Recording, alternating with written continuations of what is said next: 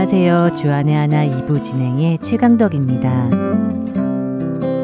저는 6남매 중 다섯째입니다. 제 위로 오빠가 둘, 언니가 둘, 그리고 제 아래로 여동생이 하나가 있지요. 자랄 땐 몰랐는데 이렇게 저도 나이가 들어가다 보니 부모님께서 그 많은 아이들을 어떻게 다 키우셨을까 하는 생각이 새삼 들며 부쩍 부모님 생각이 많이 나기도 합니다. 가지 많은 나무에 바람 잘 날 없다고 정말 저희 집이 그랬습니다. 육남매 진학 문제부터 시작하여 하나의 문제가 해결되면 다른 아이가 또 걱정이고 부모님들의 고충이 말이 아니셨지요. 그래서인지 제 어릴 적 기억 속의 어머니는 늘 기도를 하고 계실 때가 많으셨습니다. 하긴 자녀가 여섯이니 자녀들의 기도 제목만 해도 얼마나 많으셨겠습니까? 그런데 그런 어머니의 모습을 보던 제게는 늘 한 가지 의문이 들었습니다. 그것은 기도를 하고 난 후에도 여전히 어머니는 같은 문제를 안고 걱정 근심을 하신다는 것이었습니다. 그때마다 저는 속으로 엄마는 참 이상하다. 하나님께 맡겨드리면 다 해결해 주실 텐데 왜 엄마가 걱정을 하시지? 라는 어린애 같은 생각을 하고는 했습니다. 그런데 세월이 지나고 제가 성인이 되고 이런저런 인생의 고비들을 겪으며 어머니가 겪으셨을 신앙생활을 저도 하게 되면서 어머니의 마음이 너무나 이해가 되더군요. 하나님께 모든 것을 구하고 간구하고 모든 문제를 맡긴다고 하면서도 돌아서서는 다시 내가 그 문제를 빼앗아 들고 와서는 걱정하고 두려워하고 고민하는 저의 모습을 발견하게 되니 말입니다. 우리는 자주 이와 같은 모습이 있지 않습니까? 하나님께 모든 것을 맡긴다는 것, 그분을 온전히 신뢰한다는 것, 왜 그렇게 힘든 것일까요?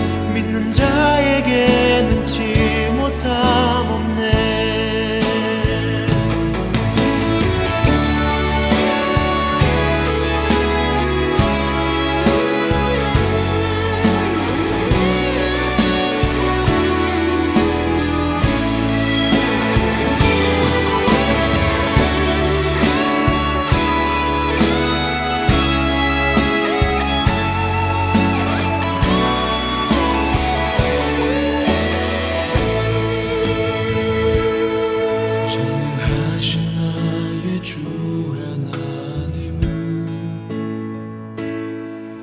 행하시고 죽은 자를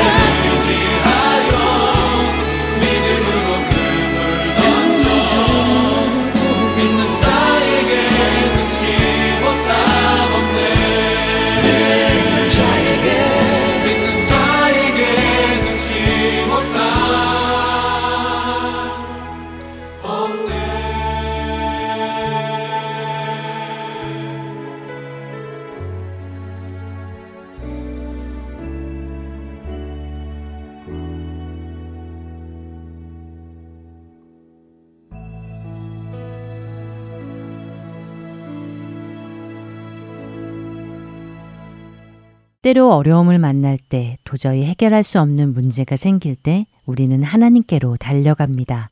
그리고 주님 앞에 나의 모든 문제를 들고 나가 주님이 해결해 주실 것을 간절히 기도합니다. 그러나 기도는 기도일 뿐, 기도가 끝나면 하나님 앞에 내려놓았던 무거운 짐보따리를 다시 짊어지고는 집으로 돌아오지는 않는지요. 염려하고 걱정하고 근심하며 내 힘으로 해보려고 안간힘을 쓰지는 않는지 말입니다. 한 번은 그런 저의 신앙의 모습을 보면서 진지하게 생각을 해보았습니다. 왜 우리는 말로는 하나님께 맡긴다고 하면서도 그렇게 하지 못하는지 말입니다. 결국 그것은 우리가 여전히 하나님을 전적으로 신뢰하지 못한다는 증거이지 않겠습니까? 그렇다면 왜 믿지 못하는 것일까요? 또 하나님을 온전히 믿는다는 것은 또 어떤 의미일까요? 저는 그것이 우리가 그만큼 하나님을 경험하지 못했기 때문은 아닌가 하는 생각을 해봅니다. 하나님을 잘 안다고 말하면서도 정작 그 하나님을 실제적인 하나님으로 내가 경험하지 못했기에 나의 하나님으로 고백하지 못했기에 그런 것은 아닌가 하는 것이지요. 우리는 믿음하면 단연코 믿음의 조상 아브라함을 떠올리는 것에 주저함이 없을 것입니다.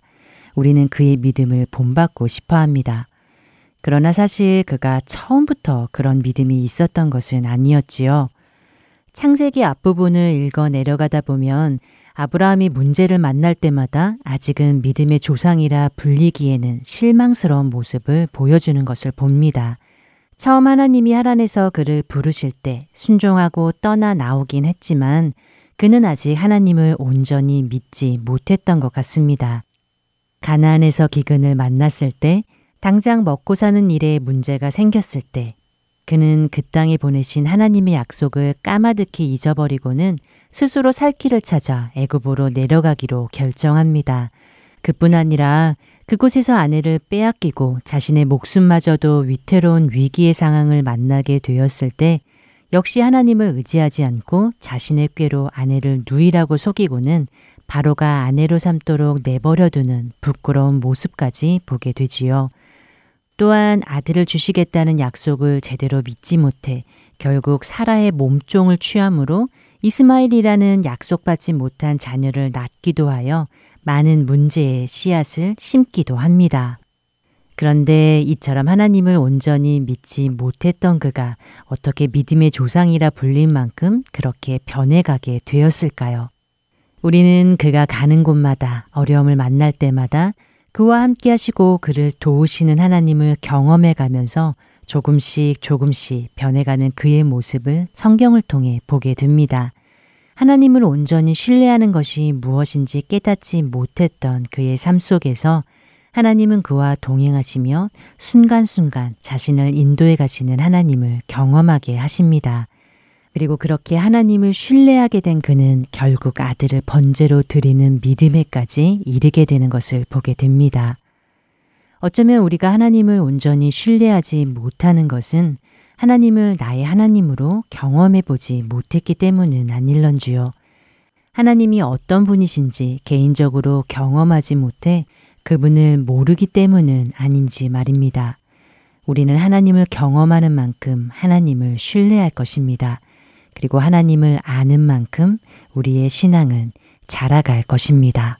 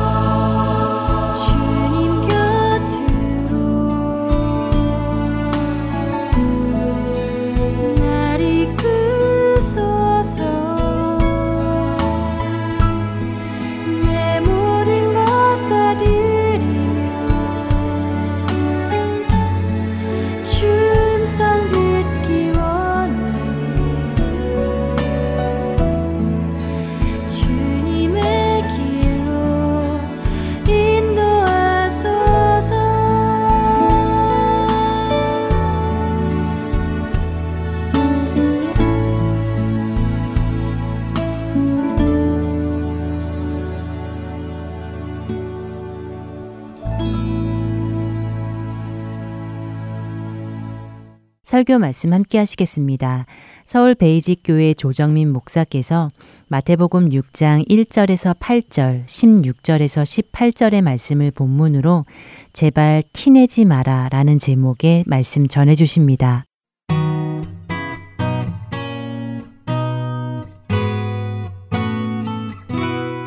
저희들 주님의 말씀을 듣기 위해 주님의 발 아래 저희들이 함께 앉았습니다.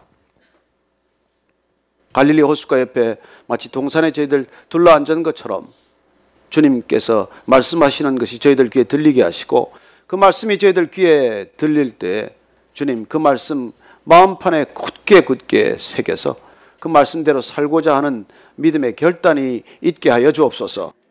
예수님 이름으로 기도합니다. 아멘. 우리가 신앙인으로 살아간다는 것은 두 가지를 하나로 합치시키는 삶입니다. 믿음의 걸음과 이 삶의 현실을 어떻게 하면 하나로 연합할 것인가 하는 것이죠. 믿는 바대로 살고자 하는 것입니다. 믿음의 본체는 무엇입니까? 들은 바가 없다면 무슨 믿음이 있겠습니까? 들은 바가 없다면 우리의 생각이고 우리의 신념이고 우리의 확신이겠죠. 그러나 우리는 그냥 내 생각이나 이런 것들을 믿는 것이 아니라 하나님께서 말씀하신 바 특별히 그리스도께서 이 땅에 오셔서 어떻게 사는 것이 하나님 나라의 백성답게 사는 길이라고 일러 주신 대로 그대로 한번 살아보겠다고 결단하고 그 말씀 들은 대로 살겠다고 결단하고 그리고 날마다 삶의 현실, 생활 현실 속에서 그렇게 몸부림치면서 정말 부대끼면서 살아가는 것이죠. 그래서 정말 믿음 없는 사람과는 비교할 수 없이 어려운 삶을 사는 것입니다. 되는 대로 살고 떠들려 가는 대로 살고 욕망대로 살면 얼마나 편하겠습니까? 그러나 그 끝이 어떤가를 알기에 비록 힘들고 어렵더라도 이 말씀대로 살기로 결단하는 까닭은 끝에 이 인생의 끝에 끝을 넘어서 새롭게 시작될 그런 영혼의 시간 속에 우리는 어떻게 그걸 맞아야 할 것인가에 대한 준비 때문에 이렇게 고생하는 것이죠. 그래 준비가 필요하다는 것입니다. 예수님 당시에는 그야말로 익숙한 종교인들이 뭐 다지요. 뭐 다들 종교에 익숙한 사람들이에요. 그러나 그 사람들이 어떻게 사는 것이 진정 하나님 나라의 백성답게 사는지에 대한 대혼란이 일어났던 것입니다. 오랫동안 믿기는 믿었는데 모든 백성들이 믿는다고 하는데 그럼에도 불구하고 정작 하나님 나라의 백성답지 않게 살아가는 모습에 예수님께서 속이 터진 것이죠. 그게 아닌데, 그게 아닌데, 그 길이 아닌데. 그리고 그렇게 진정성을 잃어버린 당시 유대 종교인들을 향해서 예수님께서는 정말 목청껏 높여서 이 길이라고 주님께서 친히 사시면서 그 길로 인도해 가는 모습을 우리는 보게 됩니다. 오늘 주님께서 우리에게 세 가지 대표적인 종교적 행위를 알려주실 것입니다. 어느 종교건 그 종교라면 종교인들이 갖는 독특한 행위가 있어요. 그런 대표적인 행위들이 진짜 그렇게 종교인들에 의해서 종교적으로 살아가는데 종교적이 될수록 그 종교성이 하나님으로부터 오히려 멀어지게 하고 빗나가게 한다는 것입니다. 하나님을 따르겠다고 결정하고 하나님 말씀대로 살겠다고 정작 나선 걸음들이 살다가 보니까 방향이 어긋나도 너무나 어긋나고 심지어 말씀조차도 곡해하기 시작을 해서 원래 말씀과는 너무나 떨어진 말씀인 것이죠. 여러분 사람 말 한번 옮겨 보십시오. 두 사람 세 사람 지나가면 원래 말하고 얼마나 달라집니까? 어릴 때 그런 놀이 많이 하지 않았습니까? 한열명 세워놓고 한번 말씀해 보십시오. 그 말이 그대로 전해지는 법이 있습니까? 그래서 우리는 늘 첫 자리로 돌아가고자 하는 것이고 예수님 말씀대로 돌아가고자 하는 것이죠. 왜 성경으로 돌아가자고 합니까? 왜 예수님께로 돌아가자고 합니까? 너무 많은 사람들을 건너왔기 때문에. 여러분 설교 듣고 나도 주님 말씀 들으셔야 합니다. 주님 말씀과 합하지 않다면 이 자리에 오실 필요 없습니다. 성경 읽는 것이 낫지 성경을 곡해하는 얘기를 들으면 뭐 하겠습니까? 그래서 여러분들이 어떻게 하든 그 말씀을 우리가 분명히 그야말로 말씀하신 대로 우리가 알아야 되는 것이고 그리고 그 말씀대로 우리가 살기 위해서 애를 쓸 때 노력할 때 그렇게 살아보려고 우리가 결단할 때 누구를 정말 의식하면서 끝까지 가야 하는, 하느냐는 것이죠. 신앙은 처음이 하나님입니다. 하나님 때문에 다 시작된 일이에요. 뭐 내가 잘나서 된 것도 아니고 내가 무슨 대단한 신심이 있어 시작된 거 아닙니다. 하나님께서 이 모든 일을 시작하셨고 끝도 하나님입니다. 하나님이 끝맺으실 거예요. 그리고 그 과정도 하나님으로 채워지지 않으면 우리는 헛시간 보내는 것이고 헛수고하는 것입니다. 오늘 주님께서는 어쩌면 그렇게 빗나간 모든 이스라엘 백성들 중에서 12명 불러내서 그 제자 삼으시고 그 사람들 앞에 놓고 지금 말씀하시는 것이죠. 따르는 무리가 늘어나서 옆에 두런두런 둘러 앉았을 것입니다. 그 사람들을 향해서 그러면 너희들이 지금까지 하나님을 추구하면서 살아왔던 이 대표적인 행동들이 과연 과연 하나님이 받으셨겠냐는 것이죠. 여러분 하나님 받지 않으면 무슨 소용입니까? 하나님이 우리가 뭐 드렸다고 하는데 하나님 받은 적이 없다고 외면하면 무슨 소용이 있습니까? 어쩌면 정작 우리는 하나님이 원치 않는 일을 하면서 하나님께 드렸다고 착각하고 사는 사람들이 될지도 모른다는 것이죠. 그래서 오늘 주님께서는 어떻게 하는 것이 진정한 하나님의 사람으로서 살아가는 온당한 걸음인지를 알려주고자 하시는 것입니다. 1절 말씀 다시 한번 먼저 읽습니다. 시작. 사람에게 보이려고 그들 앞에서 너희 의를 행하지 않도록 주의하라. 그리하지 아니하면 하늘에 계신 너희 아버지께 상을 받지 못하느니라. 아하, 문제는 무엇입니까? 사람에게 보이려고 시작된 이 잘못이 신앙의 본질을 훼손시키는 것이라고 말씀하십니다. 여러분, 그런 신앙은 궁극적으로 하나님과의 관계예요. 하나님과의 관계에서 시작된 것이고, 하나님과의 관계 때문에 나와 나의 관계가 새로워지고, 나와 이웃과의 관계도 새로워진 것을 경험하는 삶입니다. 하나님과의 관계가 바르게 정립이 됐더니 그분과 관계가 새로 시작이 되었더니 전혀 나는 나하고 관계 맺는 방식도 달라지고 내가 이웃과도 관계 맺는 방식이 달라졌다는 것입니다. 그게 신앙의 삶이에요. 그래서 세상 사람들이 살아가는 그런 방식과는 전혀 다른 삶의 패턴과 행로를 보이게 되는 것이죠. 오늘 그 대표적인 종교적 행위는 세 가지로 예수님께서 일러주십니다. 사례 발표죠. 너희들이 지금 열심히 하고 있는 구제, 어떤 종교가 구제하지 않습니까? 기도, 어떤 종교인들이 기도하지 않습니까? 금식, 영적인 훈련을 위해서 금식하지 않는 종교가 어디 있습니까? 그런 대표적인 종교적 행위임에도 불구하고 그 대표적인 종교 행위가 너를 의식하는 것이고 너를 드러내고자 하는 것이라면 하나님과 상관이 없다는 것이죠. 여러분, 하나님과의 바른 관계가 의로움이에요. 그래서 그 하나님과의 바른 관계가 내 삶에서 드러나는 것이 의로움인데 하나님은 빠지고 내가 내 자신을 의로움으로 드러내고자 한다면 그건 너무나 본질에서 벗어나 버린 것이죠. 그러면 상이 없다고 말씀하십니다. 오늘 계속해서 상이 없다는 말씀을 하세요. 아니 뭐 언제나 하나님께서 뭐 그렇게 상을 우리한테 주겠다고 그렇게 뭐 많이 주시더니 그게 뭐 또 상이 없다 그러면 섭섭하지 않겠습니까? 그러나 하나님이 인정하는 것이 있고 인정하지 않는 것이 있다는 것입니다. 저는 여러분들이 하나님을 인정하는 것, 그 기준을 놓치지 않게 되기를 바랍니다. 그거 흔들리면 혼일이에요. 그래서 오늘 그 세 가지 사례를 우리가 하나씩 보면서 어떻게 하는 것이 진정한 구제고 어떻게 기도하는 것이 바른 기도며 어떻게 우리가 금식하는 것이 영적인 훈련인 길인지 한번 우리가 확인할 수 있게 되길 바랍니다. 2절 말씀 읽습니다. 시작. 그러므로 구제할 때 외식하는 자가 사람에게서 영광을 받으려고 회당과 거리에서 하는 것 같이 너희 앞에 나팔을 불지 말라. 진실로 너에게 이르노니 그들은 자기 상을 이미 받았느니라. 구제라고 하는 것은 얼마나 좋은 일입니까?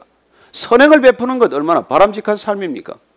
그러면서도 오늘 이 구제가 무엇을 위한 구제, 무엇 때문에 시작된 구제, 무엇 때문에 내가 하고 있는지에 대한 동기를 점검하지 않는다면 우리는 이 구제가 전혀 하나님과는 상관없는 일이 될 수 있다는 것이죠. 왜 남을 돕습니까? 남을 돕고자 하는 목적이 무엇입니까?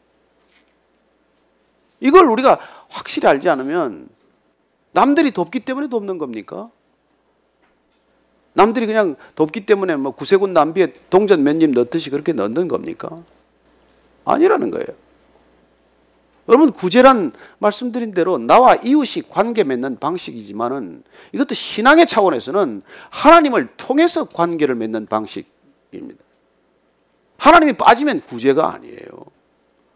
내 취미 생활이죠. 내가 그냥 남는 것 주는 것 아닙니까?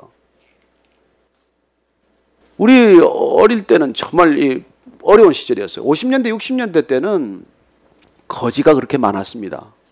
거지가 그냥 뭐 길거리마다 거지예요. 그 깡통 오그러진 깡통 시커먼 깡통 들고 다니면서 집을 두드리면 먹을 것이 없지만 정말 한 숟갈 이렇게 나눠 먹는 마음으로 이제 주었거든요. 근데 저희 외할머님께서 우리 어머님한테 이렇게 당부를 해요. 너 절대로 거지한테 줄 때 내 먹기 싫은 거 주지 마라. 그리고 상한 음식 주지 말아라. 그걸 친신 당부하셨어요. 여러분 그 돕는 원칙이 있어요. 그냥 그냥 내가 필요 없어서 돕는 게 아니에요. 그걸 내가 어떻게 돕냐에 따라서 그게 도움이 되느냐, 독이 되느냐 이게 결정이 됩니다. 돕는다고 다 반가워합니까? 여러분 연말에 뭐 가서 그 과원이나 뭐 이렇게 양로원 가보세요.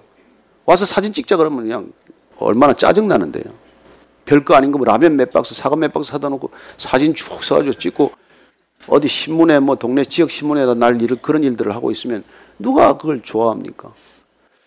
그리고 돕는다는 것 이게 분명 게 신앙적인 행동이지만은 그 신앙적인 행동이 하나님을 의식하는 것이 아니라 나를 드러내고자 하는 것이라면 그건 이미 네가 사람한테 인정받았으니까 하나님께서 그렇게 말씀하십니다. 내가 너를 인정할 이유가 뭐가 있니? 그리고 너는 벌써 사람들한테 그렇게 뭐 영수증 받지 않았어. 근데 내가 또 왜 이중 영수증을 발급해야 돼? 그렇게 말씀하시는 거랑 마찬가지죠.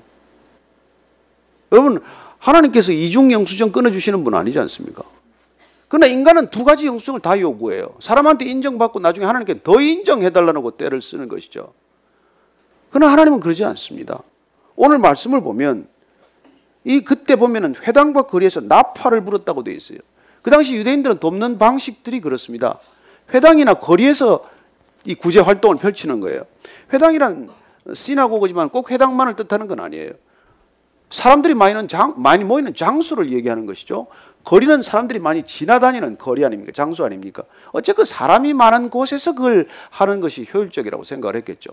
나팔 불면 여러분 사람들이 달려오지 않습니까? 이스라엘의 나팔 소리는 소집 소리나 마찬가지예요. 사람들을 많이 모아놓고 그때 이제 뭐 이렇게 가져간 물건들을 나눠주면 칭송이 자자하겠죠. 그렇게 통상적으로 구제 활동을 한 겁니다. 로마 시대 때도 그렇고. 그래서 사람의 일로 끝난다는 거예요. 그러면 안 하는 것보다 낫습니다. 뭐 안 돕는 것보다 돕고 사는 게 낫지만, 그러나 그 돕는 게 쉬운 일이 아니라는 거예요. 그렇게 거지에게 상한 음식을 주듯이 그렇게 도울 수는 없는 일 아니겠어요? 그래서 오늘 어떻게 도우라는 얘기입니까? 어떻게 도우라는 얘기예요? 3절, 4절 알려주십니다. 시작. 너는 구제할 때 오른손이 하는 것을 왼손이 모르게 하여 내 구제함을 은밀하게 하라. 은밀한 중에 보시는 너희 아버지께서 갚으시리라. 오늘 계속 여러분 나올 거예요. 은밀하게 하라. 은밀하게 하라. 비밀스럽게 해라. 모르게 해라. 감추어진 일처럼 해라. 돕는데 그냥 도울 일이 아니라 감추어 둘 일로 하라는 거예요. 그걸 오른손이 한 것을 왼손이 모르게 하라. 어, 이게 어떻게 모를 수가 있어요? 내, 내, 내한테 달린 손인데. 이 말의 깊은 뜻은 내 자신이 돕고 있다는 의식으로부터도 벗어나야 한다는 거예요. 여러분 진정한 구제란 내가 했다는 의식이 없어야 돼요. 내가 했다는 그 의식이 남아 있으면 언젠가 서운할 걸요. 그 사람 배신하면 분노할 걸요. 그리고 내가 도왔다는 걸 끊임없이 기억할 걸요. 여러분 내가 묻어 있으면 그건 독이에요. 그래서 실컷 도와도 사람들이 고마워하지 않습니다. 뭐 사람들이 원래 배신하는 것도 뭐 본성이긴 하지만 뭐 물에서 건지, 빠진 사람 건져줬더니 내 보따리 도로 내놓으라는 사람이 있다면서요. 그런 사람 많습니다. 형제 간에 자매 간에 도왔다고 감사하는 사람이 있습니까? 아니요. 도와보십시오. 도움이 점점 더 큰 도움을 요구해요. 돕는 일이 쉽지 않습니다. 어떤 형제, 어떤 자매 간에 평생 도고 나서 요거도 먹는다고 너무너무 분개하는 일들을 들었어요. 그러나 여러분 깊이 들어가면 당연해요. 만약에 그 돕는 손길 가운데, 돕는 것 가운데 내가 너를 돕는다는 어떤 그런 자기 의가 묻어 있었다면, 내가 너를 돕는다는 우월감이 배어 있었다면, 너는 항상 내 도움이 필요하지라고 하는 경멸이 조금이라도 묻어 있었다면, 이건 도움이 아니라 그건 독을 준 거예요. 그러니 그걸 점점 받은 사람들은 점점 더 나빠지겠죠. 그럼 돕는 일이 그렇게 쉽지 않아요. 그래서 지금 주님께서는 너를 쏙 빼라는 것입니다. 너는 빠지고 도라는 거예요. 자, 물론 우리는 조금 더 의식이 성숙하면, 믿음이 좀 더 자라면, 신앙이 조금 더 연걸어가면, 아, 내 것 없다는 것까지는 고백을 해요. 하나님 아버지 다 주셨습니다. 내게 어디 있습니까? 내가 가지고 있을 뿐이지. 그래서 제 거죠, 뭐. 그래서 여러분 줄 때마다서 내 것 준다라고 생각하는 그 의식 때문에 받는 사람이 감사가 없다는 게 당연한 일이라는 거예요. 오히려 어쩌면 아까 상한 음식을 주었듯이 여러분 상한 음식 받고 누가 검사합니까? 상한 음식을 받으면 자존심만 상해요. 왜냐하면 내 의라는 것이 묻어 있으면 그 독성이 묻어 있는 것이고 상한 음식 주는 거나 마찬가지이기 때문이에요. 그렇게 상황을 받고 뭐 누가 그 사람 대접 받았다고 생각하는 사람이 누가 있겠어요? 받고도 기분 나쁘죠. 받을수록 기분 나쁘죠. 그냥 필요하니까 받긴 하지만 감사는 없죠. 언젠가는 배신하고 원망할걸요. 돌아서서 욕할지도 몰라요. 일껏 도왔는데. 그런 일들이 우리가 살아가는 세상에서 그렇게 흔한 일이지만 그러나 욕하는 그 사람을 나무랄 일이 아니라 나는 어떤 태도로 도왔느냐를 지금 예수님께서 들여다보라고 말씀하시는 것이죠. 너 뭐 때문에 도왔니? 누구 때문에 도와서? 그 사람 때문에 도왔니? 너 때문에 도왔니? 그렇게 확인하라는 것을 지금 말씀해 주시는 것이죠. 그래서 할 때 너는 쏙 빠지고 정말 은밀하게 비밀리에 내 이름 드러내지 말고 내가 한 것 사실 자체도 잊어버리게 그렇게 하라는 거예요. 그게 쉽습니까? 정말 어렵습니다. 정말 나를 드러내지 않는 것. 그게 하나님께 상급이 된다는 것입니다. 그건 하나님이 받으셨다고 말합니다. 그 사실은 뭐 가인의 재물 같은 게 다 그게 안 받으신 이유가 있어요. 그건 뭐 어떻게 보면 아벨을 의식하고 했건 아무 하나님을 이렇게 예배하는 태도가 없이 했건 그런 저런 것들이 있는 거란 말이에요. 성경에 보면은 뭐 압살롬이라든지 뭐 또 보면은 뭐 저기 아이성 전투에서 패배하게 한 아간이라든지 이런 작자들이 그렇게 위선하는 바람에 이렇게 엄청난 일들을 겪은 것이죠. 그래서 구제가 위선이라는 독성이 들어가게 되면 여러분 구제는 구제의 본질을 다 잃어버린다는 것입니다. 이 위선 사람에게 드러내고자 하는 이 잠재된 의식 이게 문제라는 거예요. 그래서 이 구제가 정말로 우리가 주님께서 받으시는 구제가 되기 위해서는 넌 빠져 제발 빠지라는 거예요.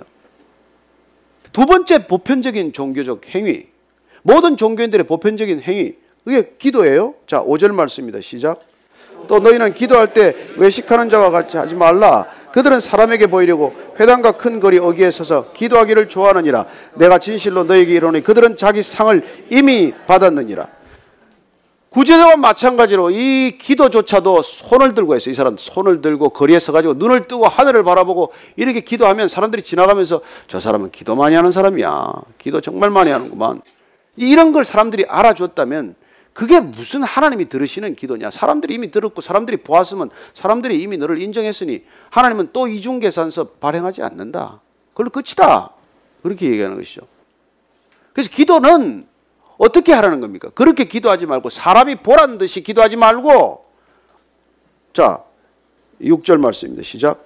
너는 기도할 때 내 골방에 들어가 문을 닫고 은밀한 중에 계신 내 아버지께 기도하라. 은밀한 중에 보시는 내 아버지께서 갚으시리라. 계속 4절 6절 말씀에 은밀하게 보시는 하나님 앞에서 은밀하게 기도하고 그러면 은밀하게 갚으실 것이다. 여러분 신앙은 비밀이 아니에요. 어떻게 비밀로 가지고 있겠습니까? 그러나 신앙의 관계는 비밀스러워요. 하나님과의 나만의 관계는 비밀스러운 데가 있는 것입니다. 여러분 그 은밀하고 비밀스러운 관계가 기쁨 아니에요? 우린 좀 비밀이 있어야 기쁨이 있지. 그거 다 까발기면 무슨 기쁨이 있습니까? 하나님이 그걸 원하시는 것이죠. 그런데 내가 사람한테 다 나팔 불듯이 그렇게 다뭐 까발려 버리면 그러면 그건 사람한테 한 기도지 나한테 한 기도냐는 것입니다. 그러니까 제발 골방 안에 들어가서 기도하라는 거예요. 사람 없는 데가 사람 의식이 안 되는 데서 기도하라는 것이죠. 그리고 골방 들어가면 제발 골방에 나 있다고 또 알리지 말고 문 닫으라고 얘기하는 것이 문을 닫으라는 거예요. 문을 닫으라고. 그러면 여러분 골방 안에 들어간다는 게 꼭 그렇게 뭐 장수적 물리적 개념만 말이 말하겠어요. 그런 골방이 있으면 좋지요. 여러분과 하나님과만 단 둘만의 공간이 있으면 얼마나 좋겠습니까? 그러나 우리가 그렇게 쉽지 않기 때문에 그냥 내가 눈을 감아버리는 행위는 뭐예요? 사람들이 내 앞에 아무리 많을지라도 내가 눈을 감는 순간 나는 골방 안으로 들어가는 것이죠. 그러면 그때만은 적어도 하나님 앞에 서야 하는 것입니다. 사람들이 의식되지 말아야 되는 것이죠. 그런데 사람이 자꾸 의식되면 기도도 달라지지 않습니까? 저부터도 그래요. 좀 사람이 많으면 막 기도 힘이 좀 올라갔다가 사람이 적으면 기, 도 소리가 좀 낮아졌다가 뭐 이상한 그런 정세들이 생기더라고요. 이게 참 생각보다 이게 어려워요. 쉽지 않아요. 늘 하나님을 전심으로 우리가 그렇게 의식하고 있지 않으면 하나님을 전심으로 의식하지 않으면 그게 쉽지 않다는 것입니다. 그래서 사실은 예레미야 선자를 통해서 하나님께서는 이런 말씀을 해주셨어요. 24장 7절을 보면 제가 읽어드릴게요. 내가 여호와인 줄 아는 마음을 그들에게 주어서 그들이 전심으로 내게 돌아오게 하리니 그들은 내 백성이 되겠고 나는 그들의 하나님이 되리라. 하나님께서 우리를 부르시면 전심으로 돌아오시게 합니다. 여러분 전심으로 돌아올 때 전심을 드리는 기도 전심으로 다하는 기도, 그 기도가 바로 골방의 기도인 것이죠. 사람이 있건 없건 장소가 어디건 하나님을 전심으로 의식하고 있으면 여러분 그게 골방이에요. 그래서 뭐 교회 나와야 기도되는 것 아니고, 예? 기도원에 가야 더 깊은 기도가 되는 것 아니고, 하나님을 전심으로 여러분들이 갈망하면 이미 하나님 안에 있는 것이고, 하나님께서는 이미 응답할 준비가 다 되어 있으세요. 우리가 자주 저는 자주 정말 찾아뵙기만 하면, 자주 얘기만 하면, 이 점에서는 여성들이 아주 그 좋은 입장에 있어요. 말이 많잖아요. 그래서 기도할 때도 하나님한테 오래 기도하고 뭐 기도를 많이 아뢰드리잖아요. 여성분들은 뭐 3시간 동안 친구랑 얘기하고 헤어지면서 자세한 얘기는 또 전화로 하자. 그렇게 얘기하고 말이죠.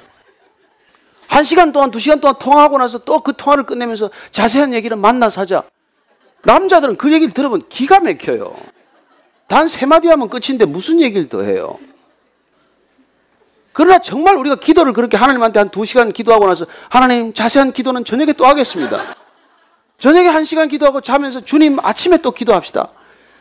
기도 응답 안 되겠어요? 하나님께서 얼마나 기쁘시겠어요? 여러분, 그 이 친밀감 때문에 기도하는 것입니다. 무슨 뭐가 응답되고 안 되고는 그 다음이에요. 친밀해야죠. 하나님과 가까워야죠. 그래서 하나님께서는 정말 우리가 이게 골방에 들어가서 은밀하게 보시는 하나님께서 우리가 그걸 반드시 들으시고 그 기도에 응답해 주신다는 이 놀라운 말씀을 우리가 기억할 때 기쁨으로 기도하게 되는 것이죠. 그리고 뭐 이게 조금 해놓고 뭐 이렇게 끝내겠습니까? 여러분 친밀감이란 잦은 대화예요. 정말 좋은 부부 관계란 끝없이 대화하는 부부 아니에요. 자, 나는 큰 일만 결정할 테니까 넌 작은 일 네가 알아서 해라. 서로 간섭하지 말자. 이게 아니에요. 부부 간에 크고 작은 일 없습니다. 하나님과의 관계도 마찬가지. 하나님께는 체면 때문에 제가 큰 일만 부탁하겠습니다. 인류 복음화에 신경 쓰세요. 네, 작은 건 제가 알아서 합니다. 이게 아니란 말이에요.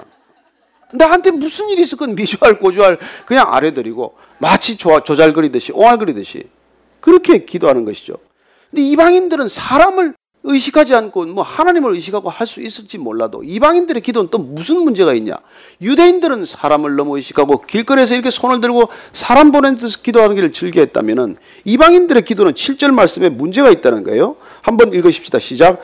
또 기도할 때 이방인과 같이 중언부언하지 말라. 그들은 말을 많이 하여야 들으실 줄 생각하느니라. 중언부언이란 말을 더듬는 것입니다. 원래 말더듬이에서 나온 말이에요. 말을 더듬기 때문에 같은 말을 자꾸 되풀이하거나 반복하는 것이죠. 그 이방인들의 기도의 특징은 주문처럼 외운다는 것입니다. 계속 똑같은 말을 해요. 이거 주님께서 원치 않는다는 거예요. 그렇게 말을 많이 해야 무슨 뭐 계속 얘기를 같은 얘기를 그렇게 되풀이하고 그런 얘기를 해야 듣는 게 아니라는 거예요. 8절 말씀 왜 그렇게 기도하지 말라고 말합니까? 그러므로 그들을 본받지 말라. 구하기 전에 너희, 아, 너에게 있어야 할 것을 하나님 아버지께서 아시느니라. 아, 하나님이 우리가 기도하기 전에 다 아신다는 거예요. 맞습니까? 아멘. 우리가 기도하기 전에 다 아세요. 여러분 아이들이 부모한테 얘기하기 전에 부모가 다 알지 않습니까? 갓난아이가 말해야 합니까? 갓난아이 다 알잖아요. 이제 곧 출산하겠지만 다 준비됐죠?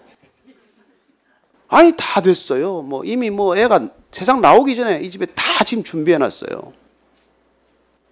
그리고 애가 뭐 한 돌 될 때까지 옹알옹알 해봐야 아 하면 다 알아듣는 거 아니에요. 마찬가지예요.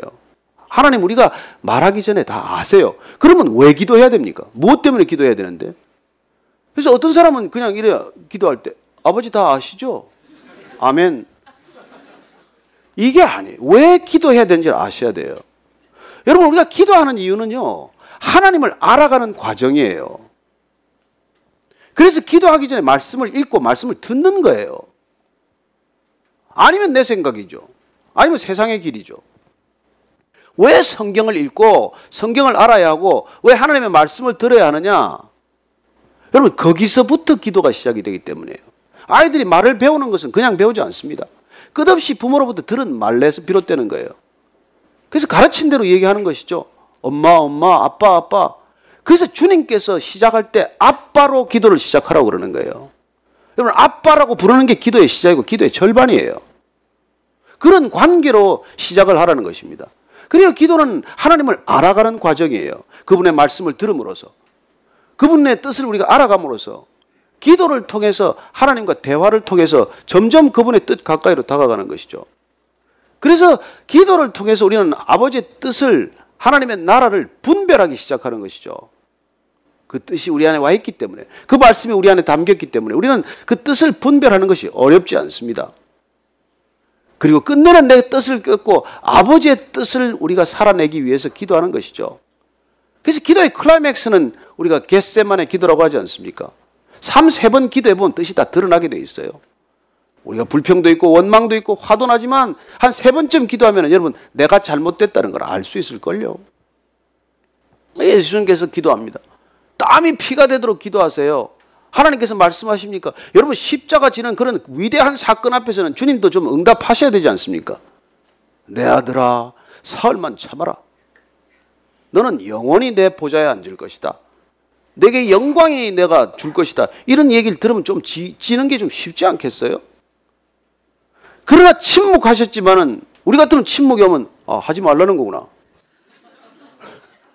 아, 아버지 응답 없으셨습니다. 십자가는 내년에 지겠습니다. 응답이 올 때까지 기다리겠습니다. 이러지 않겠어요? 그러나 주님은 세 번 기도해보고 뜻이 분명해졌어요.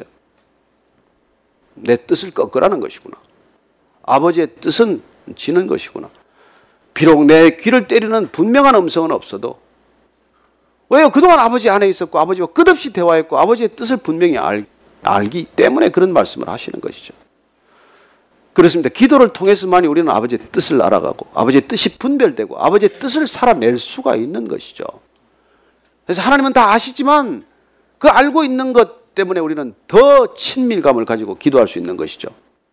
하나님의 나라와 그 일을 구하면 아버지께서 그 모든 것 더하시리라고 약속하신 걸 이미 알기 때문에 우리는 담대하게 구할 수 있고 끈질기게 구할 수 있고 그리고 기쁘게 구할 수 있고 그리고 정욕에 쓰리고 자칫 잘못 구하지만 않는다면 하나님의 뜻 안에서 바르게 구할 줄만 안다면 그렇게 구하고 찾고 두드리면 하나님께서 응답하시는 것을 통해서 우리의 믿음은 훨씬 격상되겠지요.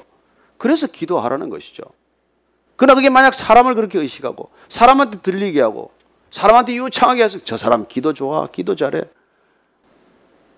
또 뭐 기도 경연대회 하는 거 아니잖아요, 아침에. 아침 예배도 보면은 뭐 옆에 사람 안 나갔으면 또 같이 있다가 좀 있다. 나갔나 안 나갔나 또 보고 또. 이게 아니고 걸어가면서도 기도할 수 있고. 제가 아는 연예인 한 분은 정말 그 데뷔 시절에 초기에 얼마나 어렵고 힘든 일이 많습니까? 화장실에 가서 매일 기도하는 거예요. 눌고 불고 뭐 거기 가서 눈화장도 고쳐야 되고.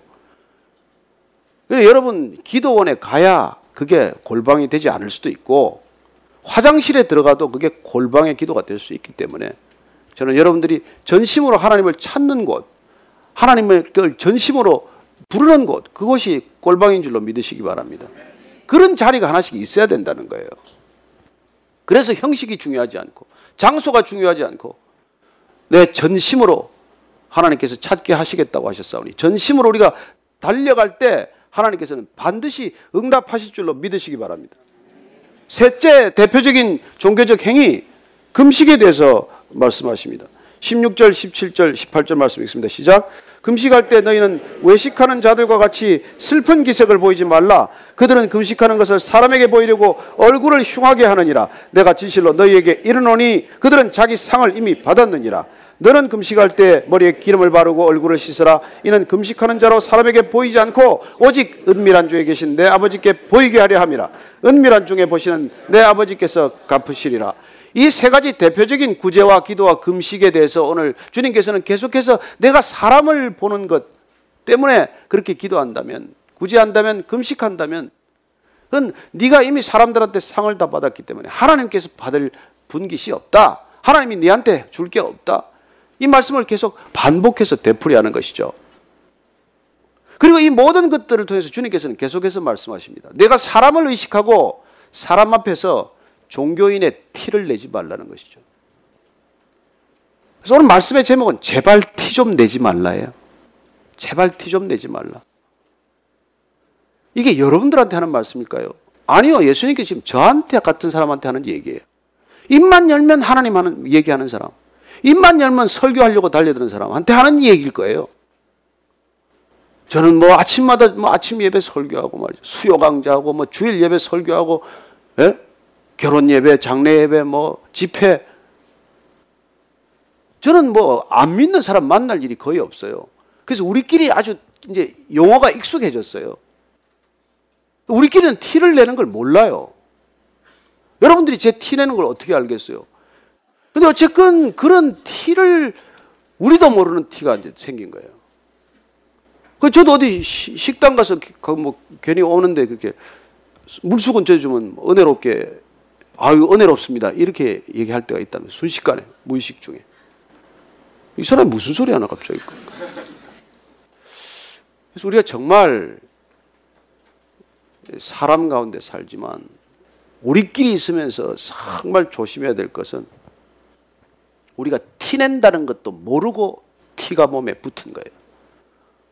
우리는 너무나 익숙해져서 그 티가 티, 티로 베낀 것조차도 모르고 우리는 점점 종교인의 길을 가고 있다는 것입니다. 근데 그걸 누가 알아요? 전혀 다른 사람들이 아는 것이죠. 안 믿는 사람들이 아는 것이죠. 저 사람들은 지금 뭐 하는 거야 도대체? 어쩌면 예수님께서 오셔서 우리를 흔들어 깨우시고자 합니다.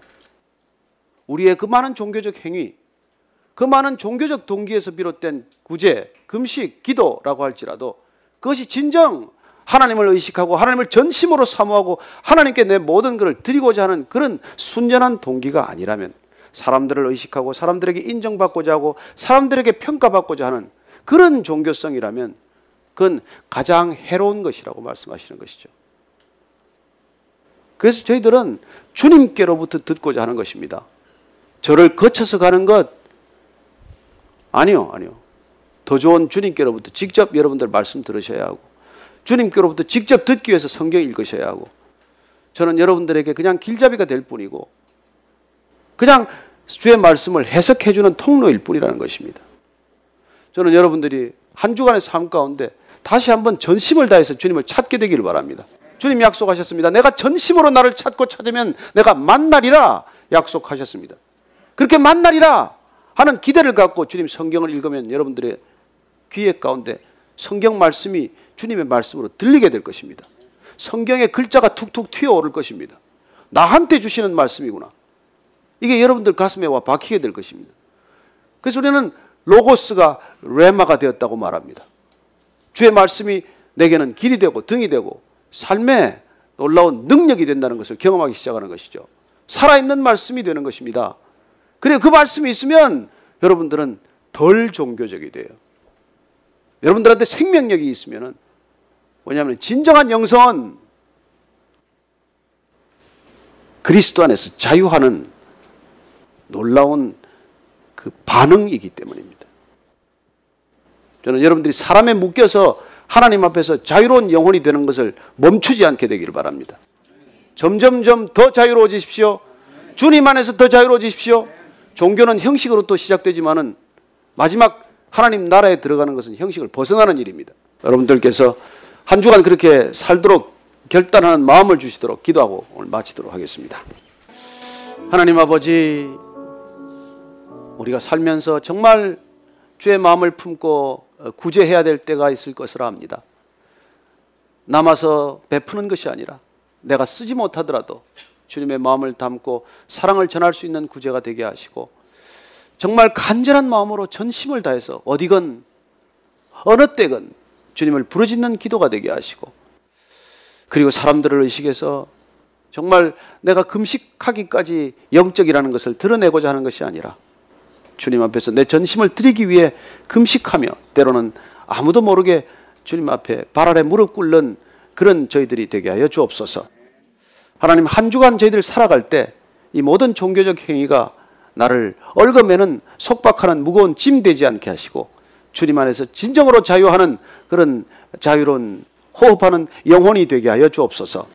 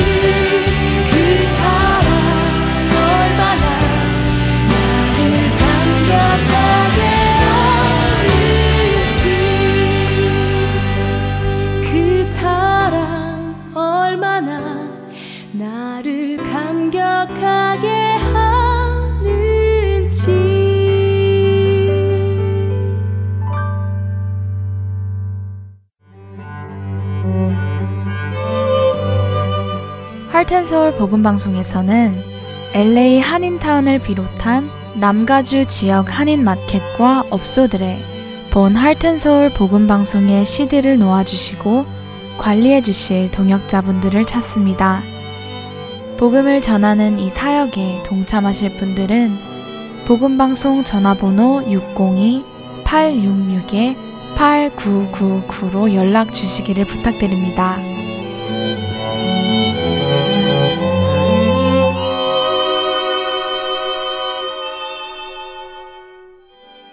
이어서 누구든지 나를 따르려거든 함께 하시겠습니다.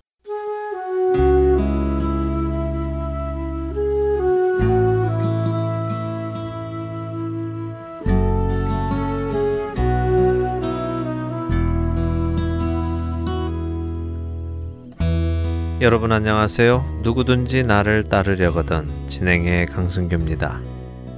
지난 시간 우리는 예수님의 제자의 삶에는 열매들이 맺히는 것에 대해 나누었습니다. 그 열매는 악취가 나고 신맛이 나는 것이 아니라 그리스도의 성품이 묻어나는 열매입니다. 자기를 부인하고 자기 십자가를 지고 가는 열매, 섬김을 받으려 하는 것이 아니라 도리어 섬기는 열매, 나의 뜻이 아니라 아버지의 뜻이 이루어지도록 기도하는 열매, 죽기까지 순종하는 열매가 맺히는 것을 나누었습니다. 한 주간 여러분의 삶 속에서 그 열매들을 맺어 가셨는지요? 예수님께서는 요한복음 15장에서 제자들에게 포도나무의 비유를 주시며 그들이 예수님 안에 거하여야 함을 강조하셨습니다. 그리고 그 비유를 주신 후에는 다시 한번 제자의 삶을 사는 자들에게 어떤 일이 일어날지를 알려주십니다. 요한복음 15장 16절에서 20절의 말씀을 함께 보도록 하겠습니다. 너희가 나를 택한 것이 아니요 내가 너희를 택하여 세웠나니 이는 너희로 가서 열매를 맺게 하고 또 너희 열매가 항상 있게 하여 내 이름으로 아버지께 무엇을 구하든지 다 받게 하려 함이라. 내가 이것을 너희에게 명함은 너희로 서로 사랑하게 하려 함이라. 세상이 너희를 미워하면 너희보다 먼저 나를 미워한 줄을 알라. 너희가 세상에 속하였으면 세상이 자기의 것을 사랑할 것이나 너희는 세상에 속한 자가 아니요 도리어 내가 너희를 세상에서 택하였기 때문에 세상이 너희를 미워하느니라. 내가 너희에게 종이 주인보다 더 크지 못하다 한 말을 기억하라. 사람들이 나를 박해하였은즉 너희도 박해할 것이요 내 말을 지켰은즉 너희 말도 지킬 것이라. 예수님께서는 여기서 아주 중요한 말씀을 우리에게 해 주십니다. 그것은 누가 누구를 택했는가 하는 것에 대한 말씀입니다. 예수님께서는 제자들이 예수님을 택한 것이 아니라 예수님께서 제자들을 택하셨다고 말씀하십니다. 그리고 그 이유는 그들이 가서 열매를 맺고 그 열매가 항상 있게 하기 위함이라고 하십니다. 왜 이 말씀이 중요할까요?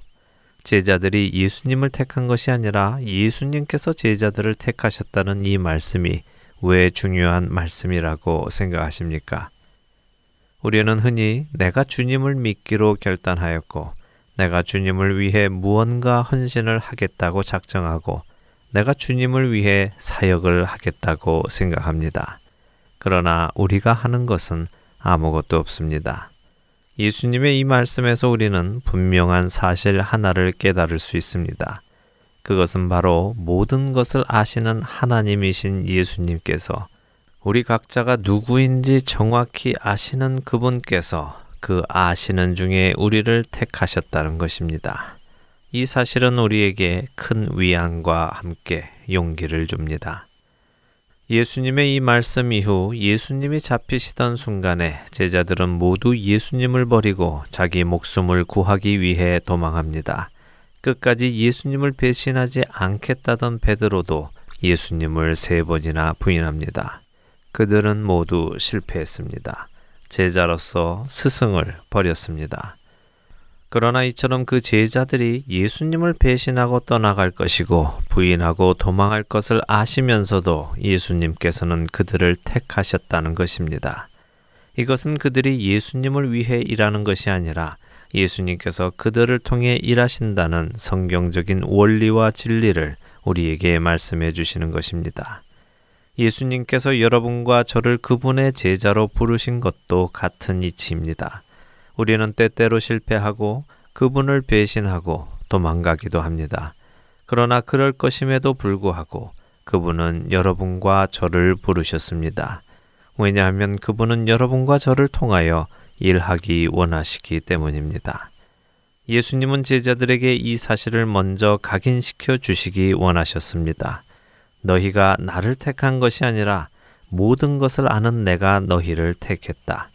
내가 알고도 너희를 택했다는 이 사실을 기억하라 하시는 것입니다. 나는 반드시 너희에게 열매를 맺게 할 것이고 그 열매가 항상 있게 할 것이며 바로 그 일을 위해 너희가 아버지께 무엇을 구하든지 내가 다 받게 해 줄 것이다. 세상은 너희를 미워할 것이다. 그것은 세상이 나를 미워했기 때문이다. 그러나 기억해라. 내가 너희를 알고도 택하였다는 이 사실을. 내가 전에 종이 주인보다 더 크지 못하다고 했던 말을 기억하느냐? 그 말을 기억해라. 나를 박해하는 사람들이 있었던 것처럼 너희를 박해하는 사람들이 있을 것이고 내 말을 들은 사람들이 있었던 것처럼 너희의 말을 들을 사람들도 있을 것이다. 나는 바로 이 일을 위하여 너희를 택했고 너희를 보낸다. 그러나 너희를 보내도 내가 너희 안에 너희가 내 안에 있을 것이다. 예수님은 곧 자신들만 남게 될 제자들에게 이 당부의 말씀을 해주고 계시는 것입니다. 왜 예수님께서는 이 말씀을 해주십니까? 예수님께서 제자들에게 이것을 알려주시는 이유는 그들에게 겁을 주려는 것이 아니라 앞으로 일어날 일에 대해 마음의 준비를 하도록 함이며 그런 일이 일어날 때 주님의 말씀들이 생각나서 그 일을 견디게 하시기 위함입니다. 우리가 예수님을 닮아가면 닮아갈수록 예수님을 더 가까이에서 따르게 될 것입니다.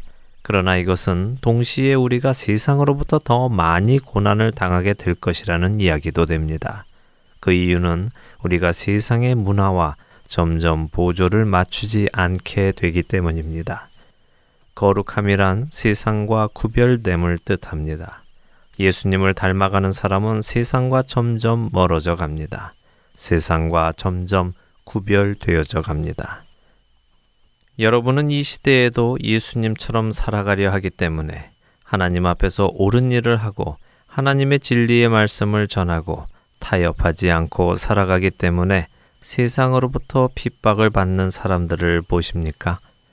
우리는 신문지상에서 자신의 신앙에 어긋나는 일을 하지 않기로 결단했다가 세상으로부터 지탄을 받고 협박을 받고 불이익을 당하는 사람들의 이야기를 듣습니다.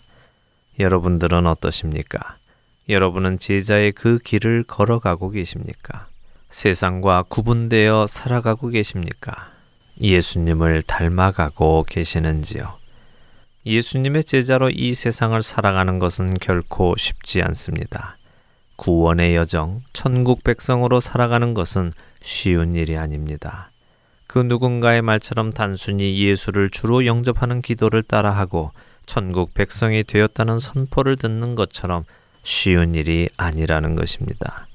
예수께서 그리스도이시고 그분께서 나의 구원자가 되신다는 것을 마음으로 믿고 입으로 시인하고 나면 우리는 그때부터 좁은 문을 지나 좁은 길로 믿음의 걸음을 내딛어야 하는 것입니다. 그러나 기억하십시오. 여러분이 예수님을 선택한 것이 아니라 예수님께서 여러분을 선택하셨다는 것을 말입니다. 여러분의 과거, 현재, 그리고 미래의 모든 것까지 아시는 그분께서 여러분을 선택하여 그분의 제자로 부르셨다는 이 사실을 기억하십시오. 그렇기에 그분은 여러분을 놓지도 잃지도 않으실 것입니다. 여러분에게 반드시 열매가 맺히고 그 열매가 항상 있게 하실 것입니다. 그러니 이제 세상에서 돌이켜 그분을 따르십시오. 그분 안에 거하십시오. 누구든지 나를 따르려거든 마치겠습니다.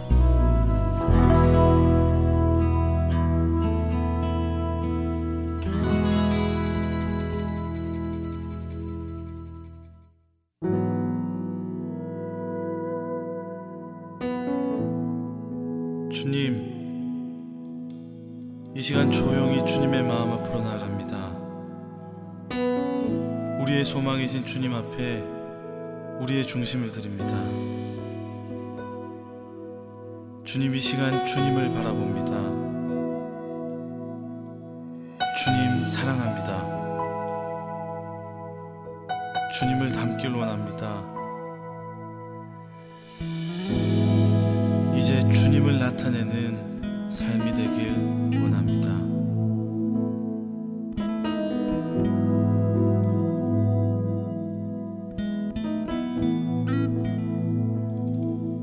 나의 소망은 주님을 바라보는 것 나의 소망은 주님을 사랑하는 것 나의 소망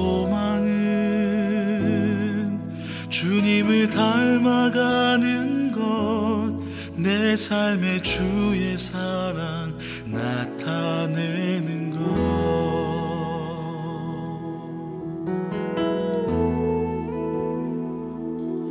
나의 소망은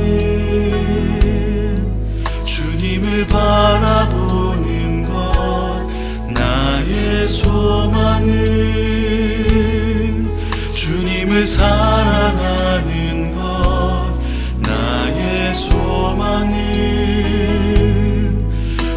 주님을 닮아가는 것 내 삶의 주의 사랑 나타내는 것. 나의 소망은 주님을 바라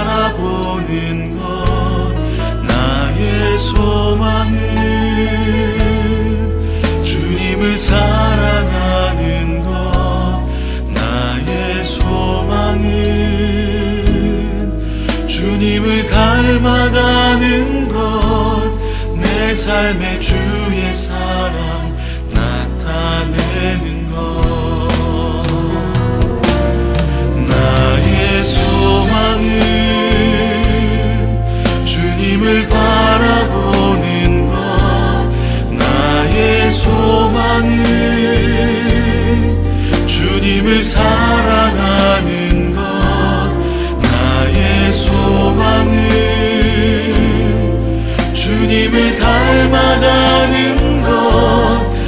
내 삶의 주의 사랑 나타내는 것. 나의 소망은 주님을 바라보는 것. 나의 소망은 주님을 사랑하는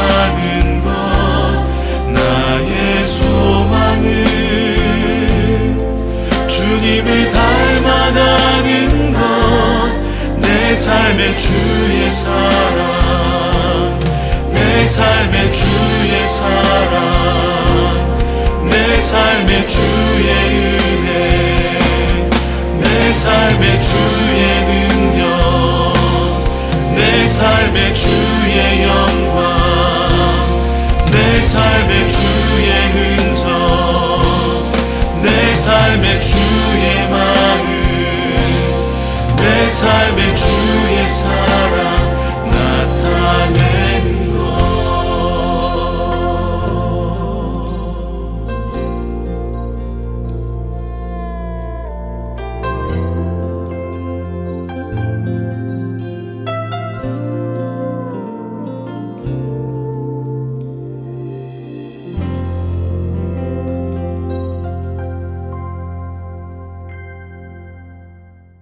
우리가 아무리 교회를 오래 다녀도 신앙생활을 오래 하였어도 하나님을 나의 하나님으로 고백하는 경험이 없다면 우리는 여전히 하나님을 성경책 속에 존재하는 하나님으로만 알게 될 것이고 우리의 삶 속에서 그분을 신뢰할 수 없을 것입니다. 하나님을 지식적으로 아는 것에서 그쳐서는 소용이 없다는 것입니다. 하나님이 바로 나의 하나님이 되셔야 합니다. 아브라함의 하나님이 이스라엘의 하나님이 바로 나의 하나님이 되셔야 하는 것입니다. 그렇게 될 때 비로소 우리는 그분을 철저히 신뢰하게 되고 믿고 순종할 수 있게 될 것입니다. 만약 내가 그렇지 못하다면 하나님께 간구하시기 바랍니다. 내 삶의 실질적인 분으로 경험하게 해달라고 말입니다. 그분은 우리를 통해 하나님이 하나님 되심을 보여주시기를 늘 원하고 계시니까요.